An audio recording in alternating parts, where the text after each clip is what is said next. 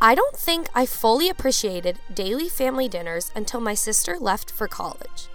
I surprised myself at how much I felt her absence. I missed her voice during our pre meal prayer. I missed counting out six sets of silverware. I missed seeing her face across from me at the table. She left a void that the rest of us couldn't fill. My family is comprised of my three siblings, my parents, and me. For as long as I can remember, my mom has made home cooked meals and had the six of us all sit and eat at the dining room table as a family. Every day. Or at least every day possible. As we got older, it got increasingly harder to coordinate all of our schedules, all seven days of the week. But as young kids, we ate dinner as a family every single day. I believe in family dinners. I distinctly remember the day our family grew to include one more member the talking napkin. We were getting into a debate about something that had happened in one of our days, and everyone had something to say about it. So, what did we do? Naturally, we all started talking at once. And upon realizing we were all trying to say something at once, what did we do? Each of us proceeded to talk louder so that our voice would be heard. Honestly, I just remember hearing a lot of noise and me talking as loud as I possibly could, because then my point would be made.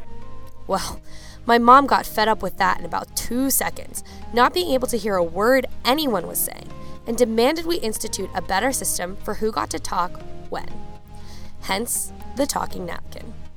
No one was allowed to talk unless they possessed that coveted napkin. And if you disrespected the no talking without the napkin rule, you would have to wait longer to get your turn with it.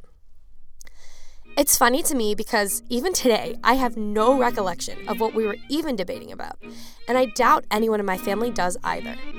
But that is my family. We are a bunch of loud, opinionated, stubborn people who don't want to wait for anyone else to get their point across. We love arguments, we love discourse, we love getting in each other's faces. We continue to get into debates all the time, and the talking napkin has definitely been reused. Family dinners is what got us to that point, to this place of firm togetherness, to this place of being a family.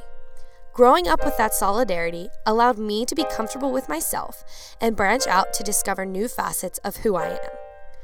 Even today, I know a large part of my confidence has come directly from that oval dining room table that is still waiting when I go home.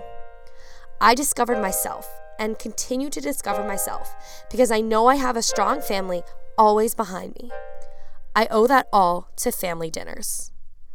I hope my husband and I can do the same for our family one day. I want my kids to have what I was so privileged to have had and continue to have with my sister and my two brothers and my mom and my dad. I wouldn't change it for the world because family dinners made me who I am today.